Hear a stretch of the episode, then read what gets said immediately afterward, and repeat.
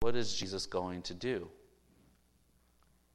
How would Jesus spend his final night with his disciples? We will see throughout the chapters a lot of verbal instruction to his disciples. But first, John tells us of an action of Jesus. Yes, he speaks and instructs, but there's, a, there's an action of Jesus at the very beginning, an action of service. Jesus knows he's in the final moments of life, and he decides what? I'm going to wash my disciples' feet. And in doing so, Jesus displays for us what his heart is in serving. He gives us models for serving. And then he calls us to imitate his serving. So let's go ahead and look at our passage for this morning. It's in John chapter 13, starting in verse 1. Now, before the feast of the Passover, when Jesus knew that his hour had come to depart out of this world to the Father, having loved his own who were in the world, he loved them to the end. During supper, when the devil had already put it into the heart of Judas Iscariot, Simon's son, to betray him, Jesus, knowing that the Father had given all things into his hands, and that he had come from God and was going back to God, rose from supper. He laid aside his outer garments, and taking a towel, tied it around his waist. Then he poured water into a basin and began to wash the disciples' feet and to wipe them with the towel that was wrapped around him. He came to Simon Peter, who said to him, Lord, do you wash my feet? Jesus answered him, What I am doing you do not understand now, but afterward you will understand. Peter said to him, You shall never wash my feet. Jesus answered him, If I do not wash you, you have no share with me. Simon Peter said to him, Lord, not my feet only, but also my hands and my head. Jesus said to him, the one who has bathed does not need to wash except for his feet, but is completely clean. And you are clean, but not every one of you. For he knew who was to betray him. That was why he said, Not all of you are clean. When he had washed their feet and put on his armor, outer garments and resumed his place, he said to them, Do you understand what I have done to you? You call me teacher and Lord, and you are right for so I am. If I then, your Lord and teacher, have washed your feet, you also ought to wash one another's feet. For I have given you an example that you also should do just as I have done to you. Truly, truly, I say to you, a servant is not greater than his master, nor is a messenger greater than the one who sent him. If you know these things, blessed are you if you do them. I am not speaking of all of you. I know whom I have chosen, but the scripture will be fulfilled. He who ate my bread has lifted his heel against me. I am telling you this now before it takes place, that when it does take place, you may believe that I am he. Truly, truly, I say to you, whoever receives the one I send receives me, and whoever receives me receives the one who sent me. So, as we begin this passage, John begins by setting up the context for us. If you remember, which you may not, all the way back in November, at the end of chapter 12, was kind of the end of Jesus' public ministry.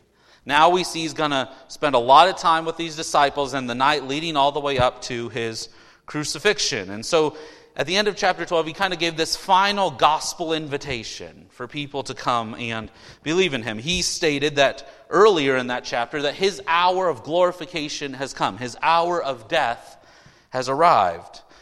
And that's what we see John really narrow in here when we get to verse 1, right? He mentions this is right before the feast of the Passover. Now, for us, when we think Passover, we now start to tie it in because of our Christian history, right? We tie it in with what? Our communion, right? That very near to Passover, the last night Jesus had with his disciples, he took bread and wine, and we do so as well when we take communion, which we have today. But for Jesus and his disciples, and for our history into the Old Testament, it also reaches all the way back to the actual Passover, right? Where they would take the blood of the lamb and put it on their doorpost so that death might pass over them.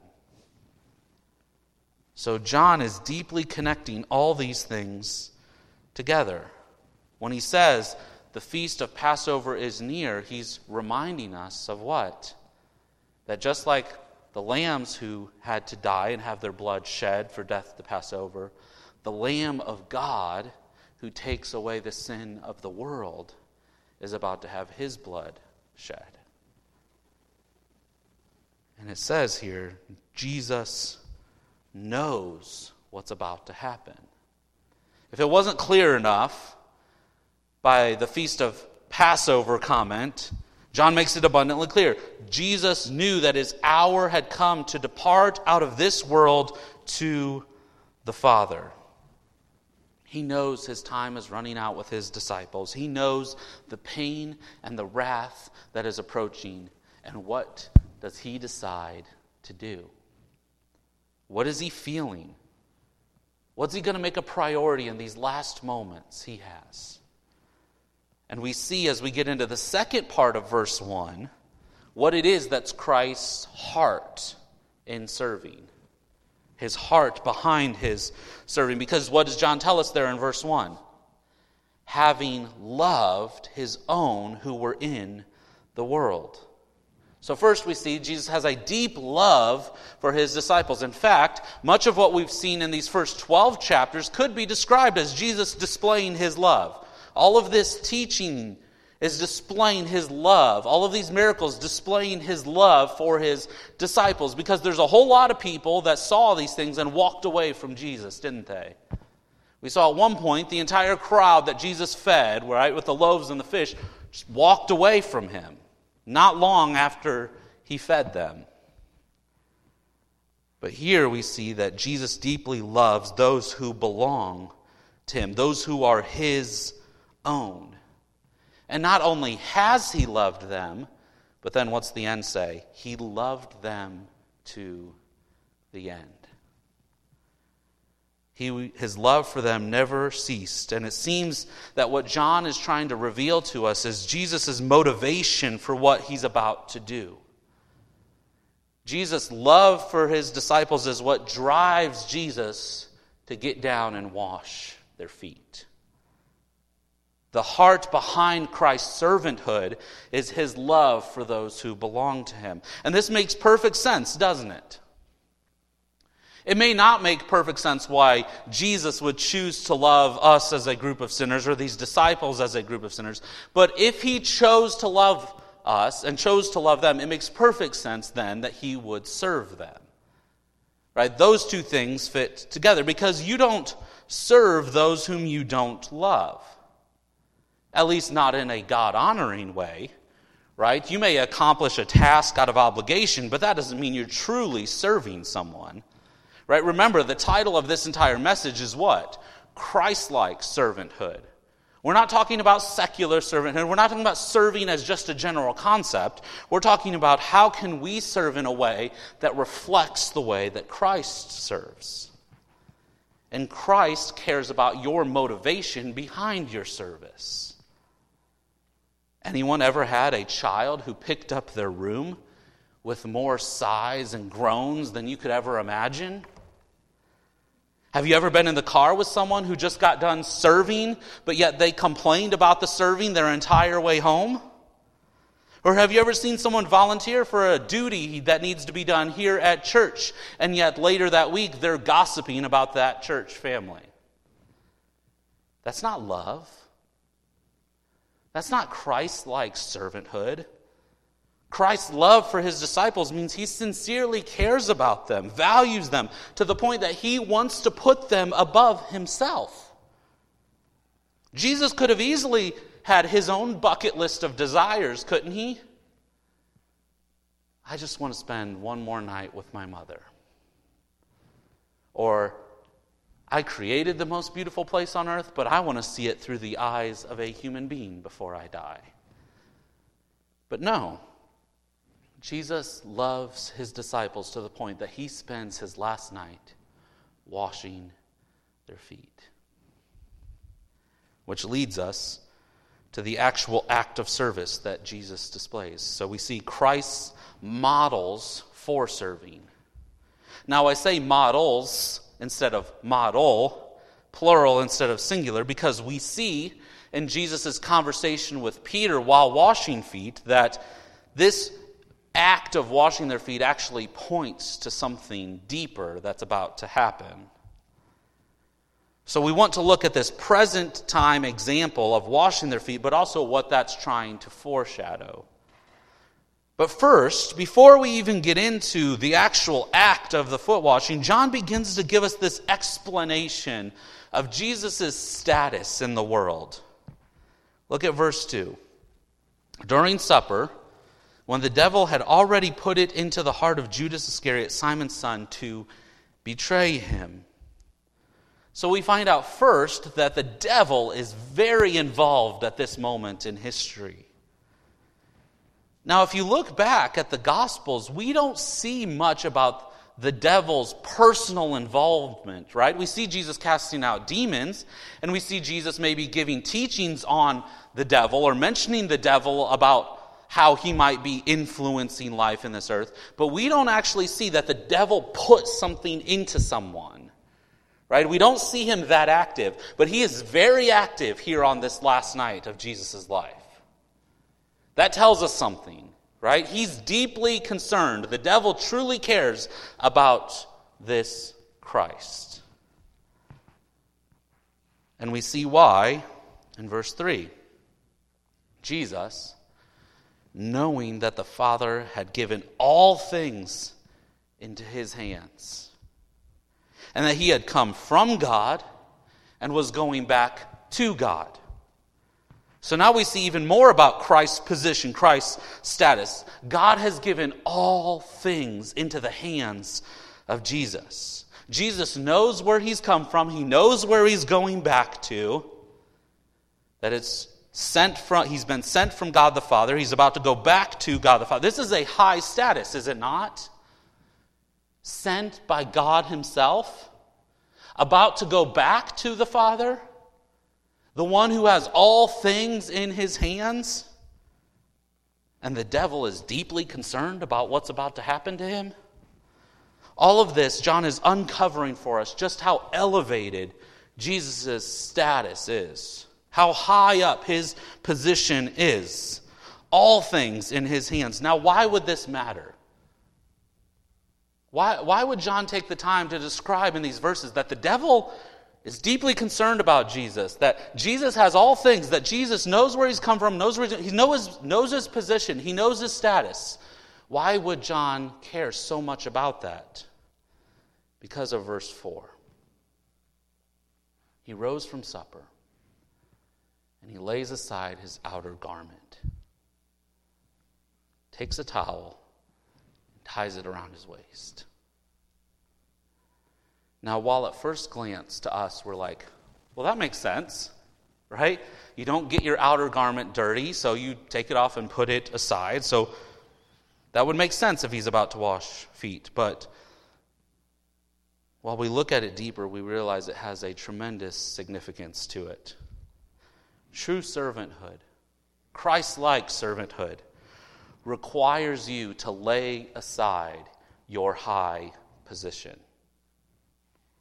If Jesus had decided to hold on to his position, his rights, his status, washing someone's feet was out of the picture. Doesn't happen if you maintain that position and that status, right? The one who holds all things in his hands doesn't sink down to touch the dirtiest part of someone's body. The one who comes from God doesn't need to submit himself to the ones that God has created. But Jesus does. He lays aside this position, this status of being over all things, in order that he might serve those whom he loves. So, this first model of servanthood we see is the model of the foot washing Jesus. Later in this passage, we see that John gives even more descriptions of Jesus' status. Look at verse 13. What's he say? You call me teacher and Lord, or Lord could also mean master. And what's he say? You're right. That's what I am. I do have a higher status than you. I do have a better position than you. I am the master. I am the teacher. Jump to verse 20 and just the second part. What's he say? Whoever receives me receives the one who sent me. So Jesus is saying if you're going to receive me, that's receiving God the Father. He's the one who sent me. What higher status could anyone possibly have other than to be sent by God Himself? Oh, yeah, let me tell you, verse 19. I am telling you this now before it takes place, that when it does take place, you may believe what? That I am He. Or as we've seen throughout the Gospel of John so far, I am. Now, what's that supposed to provoke in our minds? Exodus the burning bush.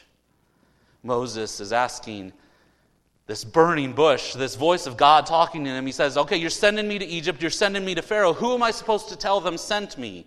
And what's he say? Tell them, I am sent you. And Jesus says here in verse 19 that you might believe, I am. So now, Jesus isn't just sent by God, Jesus is God in the flesh. The very one who spoke to Abraham, Moses, and David. The one who did create all things and still at this very moment has all things in his hands. And what's he do? Again, verse 4 takes it off and lays it aside so that he might do what? verse 5.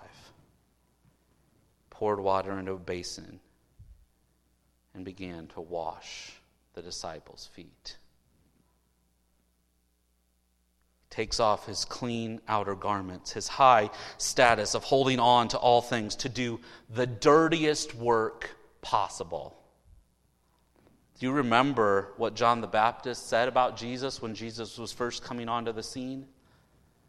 I'm not even worthy to untie his sandals. John the Baptist, on his best day, his day of being the most clean he could possibly be, still isn't worthy enough to touch the dirtiest part of Jesus. And now we see the reversal of that. Jesus, as the one more clean than we ever could be, takes it all off so that he might come down and touch the dirtiest part of us. Imagine this society. You walk everywhere, right? No car to drive in to keep your feet and your clothes clean. No Amazon delivery so that you don't have to go to the store. No indoor bathroom and all you wear when you walk from place to place is sandals? So your feet are actually touching this dirt and this dust all around you everywhere you walk? And let's not forget the same path that you walk, how many animals have walked and left a trail behind them? And Jesus takes off his status to wash, to touch these dirtiest parts of his disciples,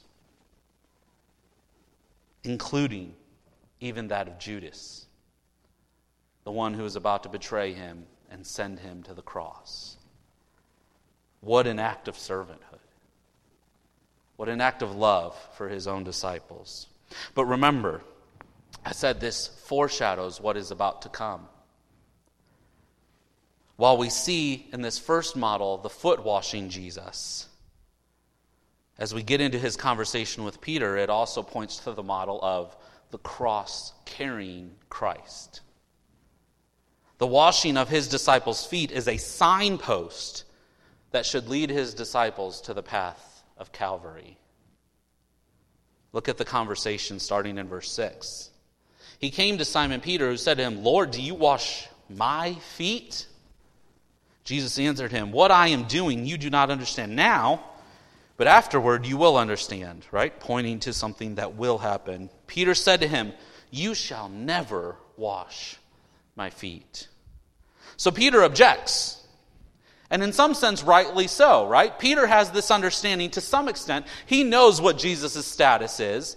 And he says, Jesus, if anybody should be washing anybody's feet, it's us as the disciples should be washing yours. And he's right in some sense. But then catch what Jesus says at that back half of verse 8. If I do not wash you, you have no share with me. So Jesus is telling Peter something here that to receive this foot washing is not just a momentary dip of his foot into the basin of water, but it's displaying whether Peter actually shares in Jesus or not. Whether he actually has believed and trusted in Jesus. And Jesus goes on in the following verses to describe it as being made clean. Right? Verse 9. Simon Peter said to him, Lord, not my feet only, but also my hands and my head. Jesus said to him, The one who has bathed does not need to wash except for his feet, but is completely clean. And you are clean, but not every one of you. For he knew who was to betray him. That was why he said, Not all of you are clean. To receive Jesus' washing of their feet is a display of whether you have already been made clean by trusting in Jesus or not. Although Judas proves himself to be the one exception, right? That he receives the foot washing, but he doesn't receive it by faith. He turns around and betrays Jesus. And now we know this cleansing that Peter has, that the rest of the disciples have, other than Judas, happens by what Jesus is about to do as he goes to the cross. So, this example of servanthood in Jesus washing his disciples' feet is actually seen in an even greater degree when Jesus goes to the cross. There, he bears the weight of our sin it's at the cross where we see Jesus not just lay aside some outer garment, but lay aside all of his rights, all of his position of being the Son of God, in order that he would accomplish the dirtiest work that could ever possibly be done. He doesn't just get physically dirty, but he takes on our sin. He who knew no sin became sin. He doesn't just wash our feet, He cleanses our hearts from all unrighteousness, forgives us for our sins, past, present, and future. And so that now leaves us with the question as we look at these models of Jesus, the foot washing Jesus, the cross carrying Christ, what do we do with these models? What do we do with these models of Christ's servanthood? What are we to do now in our lives? And that brings us to the final point imitating Christ's servanthood. Jesus does not just want his disciples to receive his washing, both washing their feet and washing their sin. He wants them then to make their lives a life of serving in a way that imitates what he has already done for them. Look at verse 12. When he had washed their feet and put on his outer garments and resumed his place, he said to them, Do you understand what I have done to you? You call me teacher and Lord, and you are right, for so I am. If I then, your Lord and teacher, have washed your feet, you also ought to wash one another's feet. For I have given you an example that you should do just as I have done to you. So Jesus said, Just as I serve you, you are to serve one another. And he states it quite candidly, doesn't he, there in verse 15? I have given you an example. You do exactly as I just have done. We, as disciples of Christ, are meant to imitate Christ in his servanthood in this world that we live in. If Christ is our master and we are the servants, we are to follow what he has done and set as our example. So, how do we do that? And I want to just look, as we've seen throughout this whole passage as we read it, four principles, real quick, of Christ like servanthood. Four principles. First, Christ like servants have been served by Christ. You will never serve in a Christ like way until you first realize and appreciate how you first have been served by Christ. You saw it in Peter's response to Jesus, right? Peter says, You don't serve me, I need to be serving you. And Jesus makes it abundantly clear what? He must receive Christ's service in order to have any share in Christ. And the same goes for us. When we look at what Christ has done for us, we must be humbled by that recognition. That the creator of the universe, the one who holds all things together, the one who was sent by the Father, who goes back to the Father, who reigns over all things and always will, he not only took on flesh, but he took on wrath as he hangs on the cross for our sin.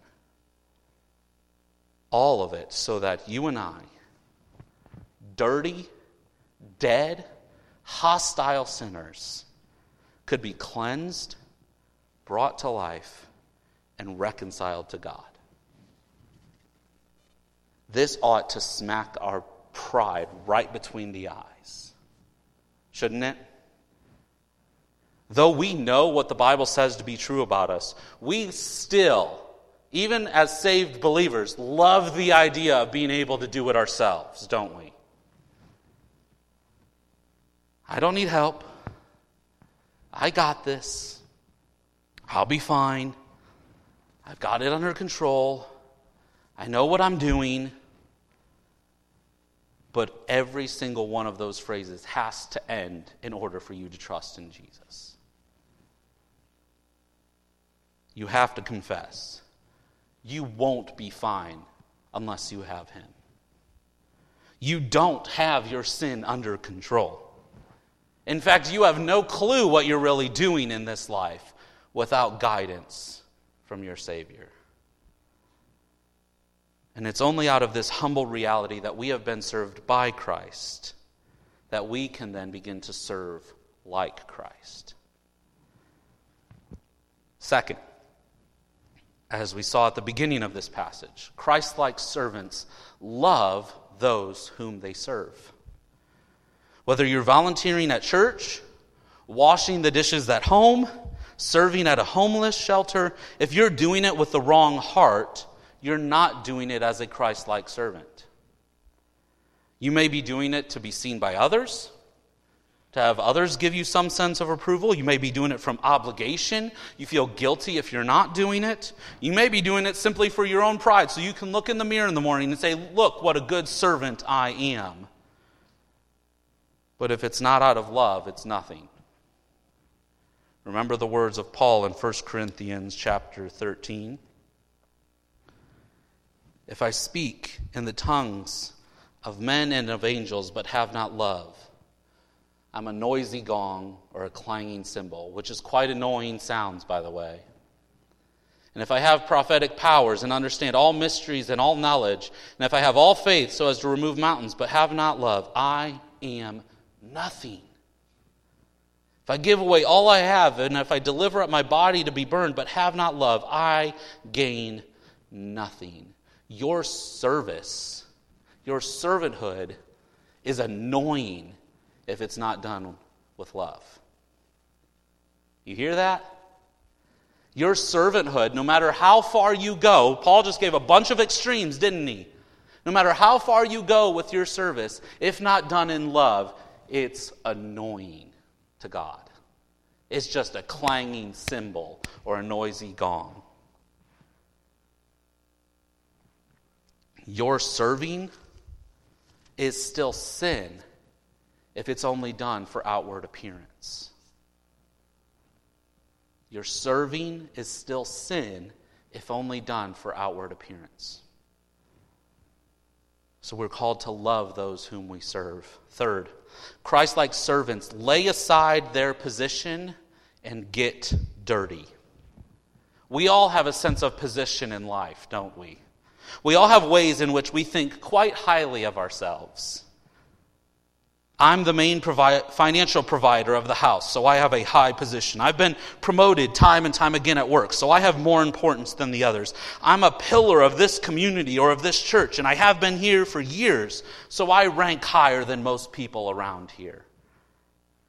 Those who serve like Christ lay aside their positions. They don't use them as leverage of how can I make these people do the servant type work. Instead, they take off their status, their position, their rights, whatever that may be, in order that they might get dirty. My friends, when's the last time you got dirty? Husbands, how often do we lay aside our right, when we come home from a hard day's work, our right to rest and watch TV and be entertained, and instead say, I'm going to go get my hands dirty by washing the dishes or do the laundry or cook dinner? Or those of you who have nice houses, nice cars, nice clothes, when's the last time you submitted that status and were willing to enter into another person's life? A person who might smell bad, or a person who you might even be afraid to touch when you go to serve them. When's the last time you've invited those same people over to your house? That your house might get dirty as you serve someone by showing hospitality. Or how unclean are you willing to get if it means the greatest service of all? That you could share the gospel with someone and see them come to know Jesus. As we set our eyes on Jesus and his models for serving, we should find ourselves putting off the outer garments, putting off our high status in life for the sake of getting dirty to serve those around us. Remember, Jesus said, He's the master, we're the servants. If the master is willing to do the dirtiest work that could ever possibly be done by taking on our sin, no work is too dirty for his servants. If the master does the dirtiest work of all, no work is too dirty for those who are following in his footsteps. Last, Christ like servants serve joyfully. Now, this might relate some to serving out of heart of love, but Jesus makes a very specific point here at the end of the passage. Verse 17. If you know these things, blessed are you if you do them. He makes the point abundantly clear. Not only are you supposed to know that you should serve, but you should actually do it. And if you do it, in the right way, what happens? You are blessed. That doesn't mean some material blessing from heaven is going to fall upon you. It, the word blessed means you're happy. That you have an experience of joy, an experience of satisfaction in your life. And Jesus says you get that joy when you serve others like he did. So let this be a reminder for us that you may recognize Christ's service done for you. You may lay aside your position in order to get dirty. But if you're not feeling any sense of joy while doing it, you're doing it wrong. If there's no sense of joy in the serving, it's being done in the wrong way to some extent. That doesn't mean you have to stop serving. It means you figure out what's going on in your heart that prevents you from finding joy in the serving. Maybe you've grown calloused to what Christ has done for you. You may mentally agree with it, but maybe your heart's grown callous to the reality of how you first have been served by Christ. Maybe you've lost love for the people that you're serving. Whatever it is, you need to repent of it and come back to Christ's example, Christ's models for us. If the Son of God can joyfully, joyfully humble himself to the point of dying on the cross, by the grace of God, you and I can joyfully be humbled to the point of doing whatever dirty work he calls us to do. So, brothers and sisters, my call, my urge, my appeal to you this morning is to set your eyes on the foot washing Jesus, the cross carrying Christ, and follow in his footsteps. The one who had all things in his hands lowered himself to washing feet. The one who always has been and always will be took on flesh and became sin for you and for me so that we can be declared righteous, forgiven, cleansed. Let that service done for you by Christ serve you, stir you that you might serve like Christ. That you might look at the people around you and ask, How can I serve like Christ? And may you love these people as you serve them. May you be willing to lay aside your high status, your high positions, for the sake that you might serve them. And may you be willing to get as dirty as you're called to get in the process of going to them and being with them. And in the end, may you find yourself joyful as you serve like Christ. Will you follow the footsteps of our foot washing Jesus, our cross carrying Christ, and do as we ought to do and serve each other. Let's pray together. Father, we thank you for the model that Jesus sets before us. May we be humbled every day. Not just that Jesus would wash feet, but that Jesus would become sin.